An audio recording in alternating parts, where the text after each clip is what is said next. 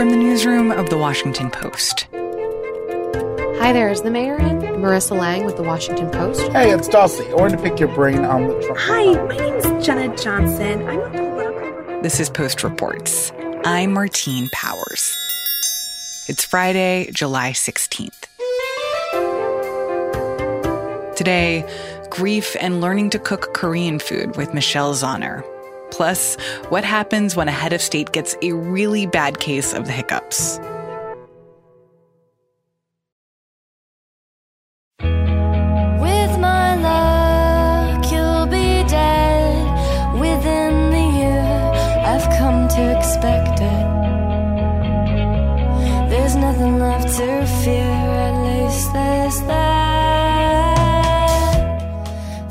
I'll cry when I see a Korean grandmother eating seafood noodles in the food court, discarding shrimp heads and mussel shells onto the lid of her daughter's tin rice bowl. Her gray hair frizzy, cheekbones protruding like the tops of two peaches, tattooed eyebrows rusting as the ink fades out. Michelle Zauner is the lead singer of the band Japanese Breakfast. She's now also the author of the best selling memoir Crying in H Mart. The book talks about Michelle's journey through grief when her mother was diagnosed with cancer. Trips to the Asian grocery store H Mart became this way for her to explore her connection with her mom and with her Korean heritage. Post Reports editor and producer Alexis Diao spoke with Michelle about the process of writing her memoir and what it means to be an Asian American musician and author today. Michelle, I have to say, first of all, congratulations on this book. It is so good. I feel like I've been waiting for a book like this for a very long time. Thank you for putting it into the world. Well, thank you for reading it. I'm hoping you can read a passage from from the beginning of the book. I'll wonder what my mom would have looked like in her 70s if she'd have wound up with the same perm that every Korean grandma gets, as though it was a part of our race's evolution. I'll imagine our arms linked, her small frame leaning against mine as we take the escalator up to the food court. The two of us in all black, New York style, she'd say, her image of New York still rooted in the era of breakfast at Tiffany's. She would carry the quilted leather Chanel purse that she'd wanted her whole life, instead of the fake ones she bought on the back streets of Itaewon. Her hands and face would be slightly sticky from QVC anti aging creams. She'd wear some strange high top sneaker wedges that I'd disagree with. Michelle, in Korea, every celebrity wears this one. She'd pluck the lint off my coat and pick on me, how my shoulders slumped, how I needed new shoes, how I should really start using that argan oil treatment she bought me. But we'd be together. If I'm being honest, there's a lot of anger.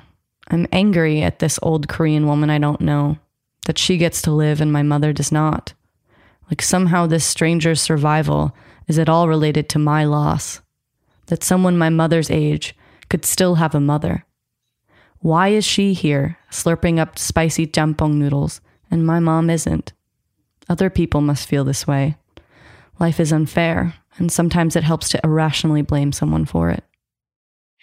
I'm curious, how did you settle on the name Crying in H Mart?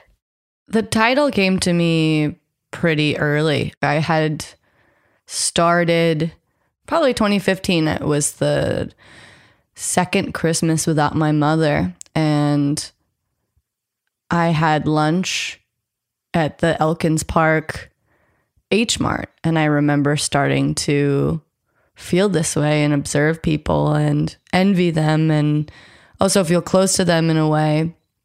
And I just wrote from a very honest place about that experience. When you wrote this book, I imagine you would have to immerse yourself in a lot of those moments and those feelings of your experience. Was that helpful in your process of grief, or was it kind of like re traumatizing over and over again? I think it was both, honestly. It certainly was re traumatizing, but I think personally, there is a part of me that is tempted to poke at this wound, maybe to constantly acknowledge that it's real. And I think that sometimes re experiencing that type of agony makes me feel closer to the person that I loved so much makes me recognize how real my affection for this person was. And also, I mean, I think that one thing that's really incredible about writing a memoir is that you have to really place yourself in everyone that you write about and all of the players involved. And I feel in doing so, I was able to really understand where the people in my life were coming from better. I was able to forgive them and myself. And it was a really important experience for me. A lot of your experience that you write about in your book centers on food as a love language, as a way to, you know, take care of your mother, but also as a way to connect with her and connect with your culture. How did you decide to put food and your learning to cook Korean food at the center of your of your book and your experience? You know, everyone has that sort of connection with their family. There are dishes that are passed down and things that mom makes that no one else does.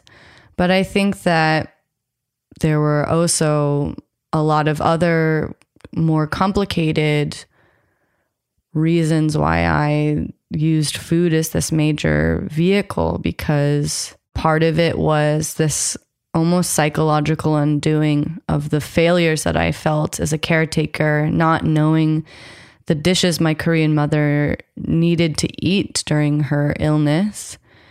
And there was also this real fear of losing that part of my culture once my mom died, being mixed race and using Korean cooking as a way to kind of preserve my connection to my heritage that suddenly felt at risk. I'm curious about if you had conversations when you're writing this book and you're writing about Korean food and culture and traditions, if there were conversations about like how much to explain certain things like banchan or bindae-tteok or something like that. Yeah, that's a great question. I tried to approach it without thinking that a white American person unfamiliar with this type of food was not my general audience. I knew that a lot of Korean people would probably read this book because, as a Korean person, every time there's a book written by a Korean American author, I am probably first in line to read it. And so I wanted to kind of, like, if I was at a table, at a diverse table, talk about these things in a way where if you're interested and you want to know more about it, you can look it up and take the time to do it.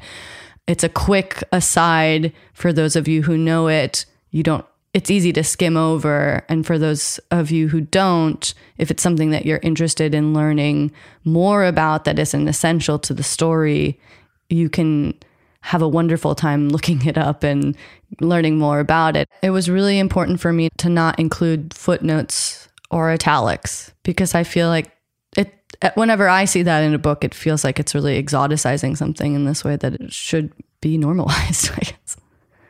You write about this a little bit in your book about how, you know, in Asian cultures there's this expectation or sometimes just perception of being stoic and reserved. And I felt like reading your book it was kind of a rejection of that. And was that going through your mind as you were writing this kind of intentional push against those cultural expectations? I mean, it's hard to say because I feel like my entire life and personality could very well be a rejection of those kinds of stereotypes I've always felt. I mean, or it could just be that, you know, I grew up American, I'm half white, I have all of the entitlement that comes with being American for better or for worse. My father is such an oversharer, and I am also kind of that way. And it was always really perplexing and enchanting, but endlessly frustrating that my mom was much more withholding and stoic. And there was part of me that wanted to be that way, but also knew I could never be that way. um, So yeah, I think that I I certainly thought of my mother a lot, what she would have not wanted shared and if I was crossing a line or bringing shame to her memory.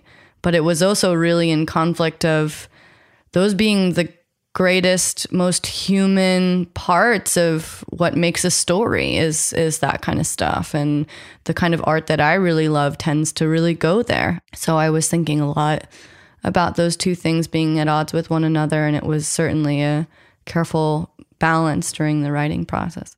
There's a moment when you write you know, you considered even making a documentary about going to Korea with your family while your mother was ill. And you write, it was my instinct to document, to co opt something so vulnerable and personal and tragic for creative artifact. And then you decided not to. Did you have a similar internal debate when writing this book?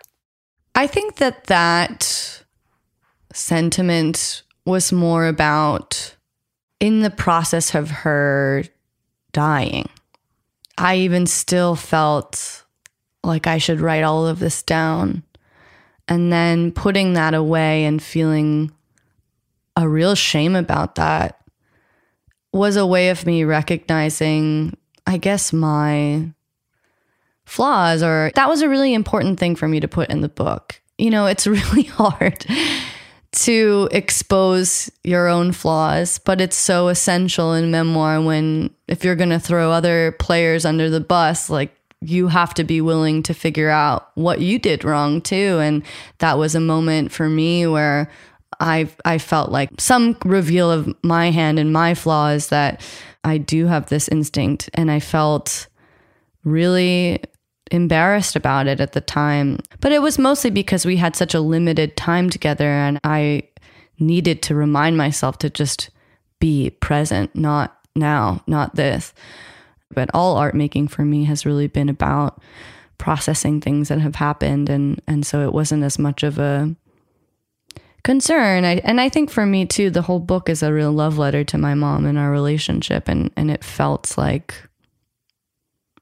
a memorial to her in a way. I feel like there are so many books that are coming out about Asian Americans and the Asian American experience. It's a renaissance in a lot of ways.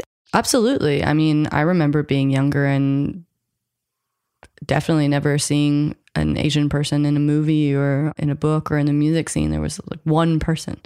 Now it, it feels like there's a real wealth of artistic riches that we can interact with, and there's all very different types of stories that are coming out and it's really exciting. I, I definitely did not feel this way growing up.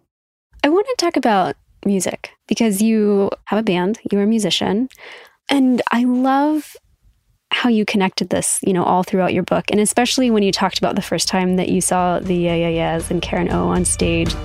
Pack up, I'm straight.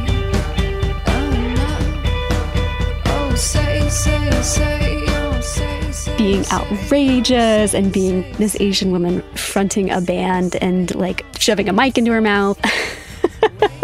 and thinking like, "Oh my god, dear lord, this woman is amazing." Also, she looks like me and she's on stage.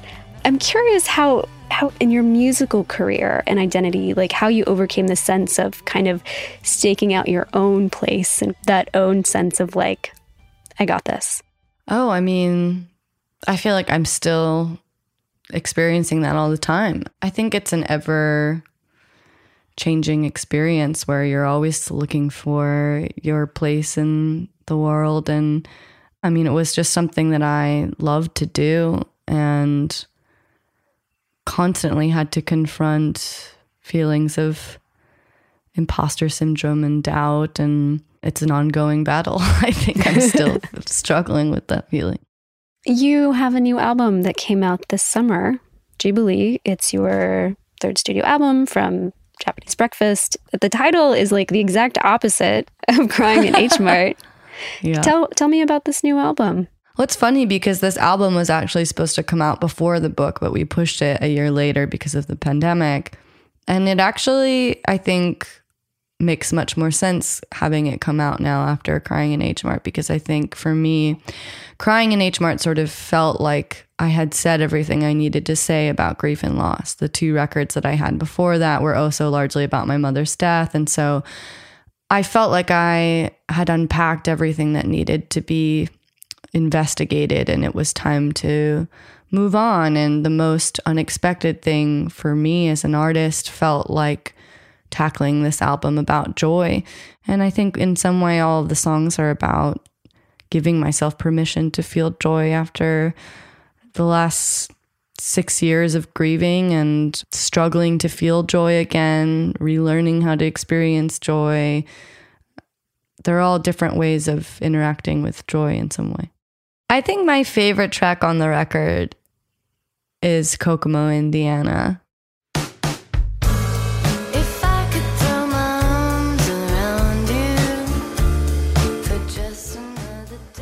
Because I feel like I unlocked something new compositionally in writing that song. And it's also some of my favorite lyrics. And it's just a sweet song. I didn't have to excavate any trauma or, you know, I, it made me realize that you don't have to have real tragedy in music in order for it to be powerful.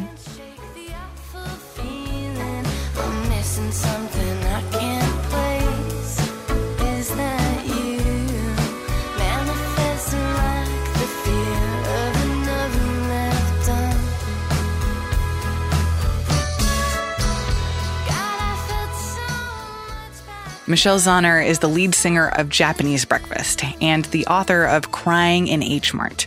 She was interviewed by Post Reports editor Alexis Diao. Ariel Plotnick produced this story.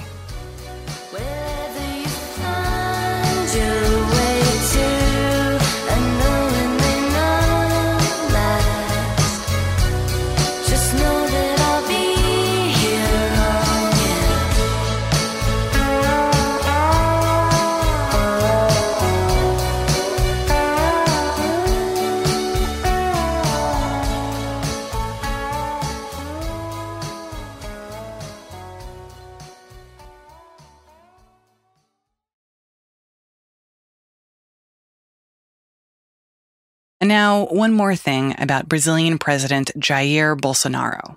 Jair Bolsonaro has been hospitalized. Logo depois, nós iremos para Caxias, no Rio Grande do Sul. Um dos eventos importantes lá, iremos a He's seeking treatment after 10 days straight of hiccups. iniciativa e por já ter conseguido tirar da prancheta alguns Sammy Westfall is an intern with the foreign desk at the Post. She spoke with our intern, Corey Suzuki. He had 10 straight days of hiccups. Yeah, I actually spoke with a gastroenterologist, and even more than one day of straight hiccups is quite rare. I mean, everyone sort of experiences pretty transient hiccups, which are involuntary contractions of the diaphragm, and you know, your vocal cords close, and that creates the hiccup sound. But anything more than two days, doctors basically say you should try to seek treatment at that point.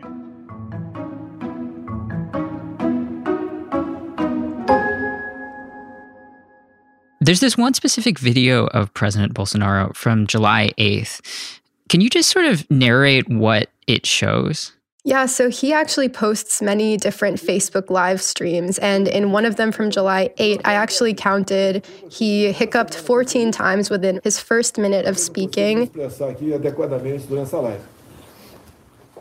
You can see him sort of talk, and then he'll sometimes stop or close his eyes and then just pause. nós iremos para Caxias, no Rio Grande do Sul. Um dos eventos importantes lá. and then recollect himself and get back to speaking. But I mean, it goes on for an hour and the the hiccups don't really stop and that's just one video from one of the 10 days that he's been having these persistent hiccups. So, do we know what's actually behind Bolsonaro's hiccups?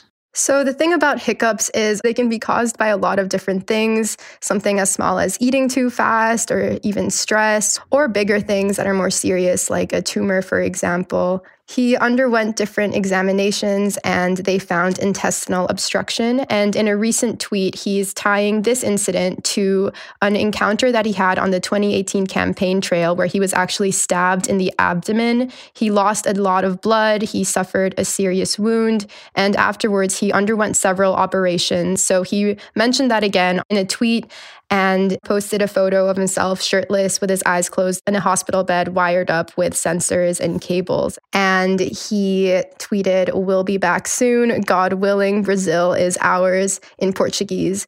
And more recently, Bolsonaro has had other health scares, right? Yeah, Bolsonaro has actually gone through a run of different health scares. Other than the stabbing incident in 2018, he also contracted COVID last July after playing down the coronavirus for months. This wasn't life threatening, but while he was in quarantine for that COVID case, he was bitten by this emu like giant bird in the presidential palace. And he's had a stubborn cough since he had COVID as well. Where do you think stand now with President Bolsonaro's health? So there were initial worries that he would have to undergo some sort of emergency surgical procedure, but instead, doctors are saying he's going to undergo what is called a conservative treatment with things like medication. A lot of people have been watching Bolsonaro during the pandemic. Brazil has been one of the worst hit nations, passing 500,000 deaths last month. And this incident just serves to put more eyes on him. Sammy Westfall is an intern on the foreign desk at The Post. The story was produced by Corey Suzuki.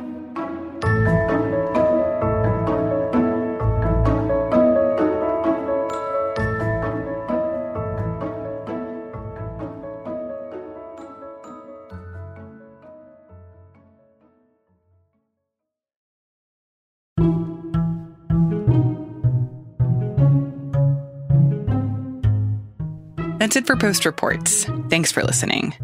Today's show was mixed by Maggie Penman. She is our executive producer. Our senior producer is Reena Flores. Our editors are Alexis Diao and Ted Muldoon, who also composed our theme music. Our producers are Lena Mohammed and Jordan Marie Smith. Ariel Plotnick and Rennie Svirnovskiy are associate producers. Sabi Robinson and Emma Talkoff are assistant producers. Our intern is Corey Suzuki. I'm Martine Powers. We'll be back on Monday with more stories from the Washington Post.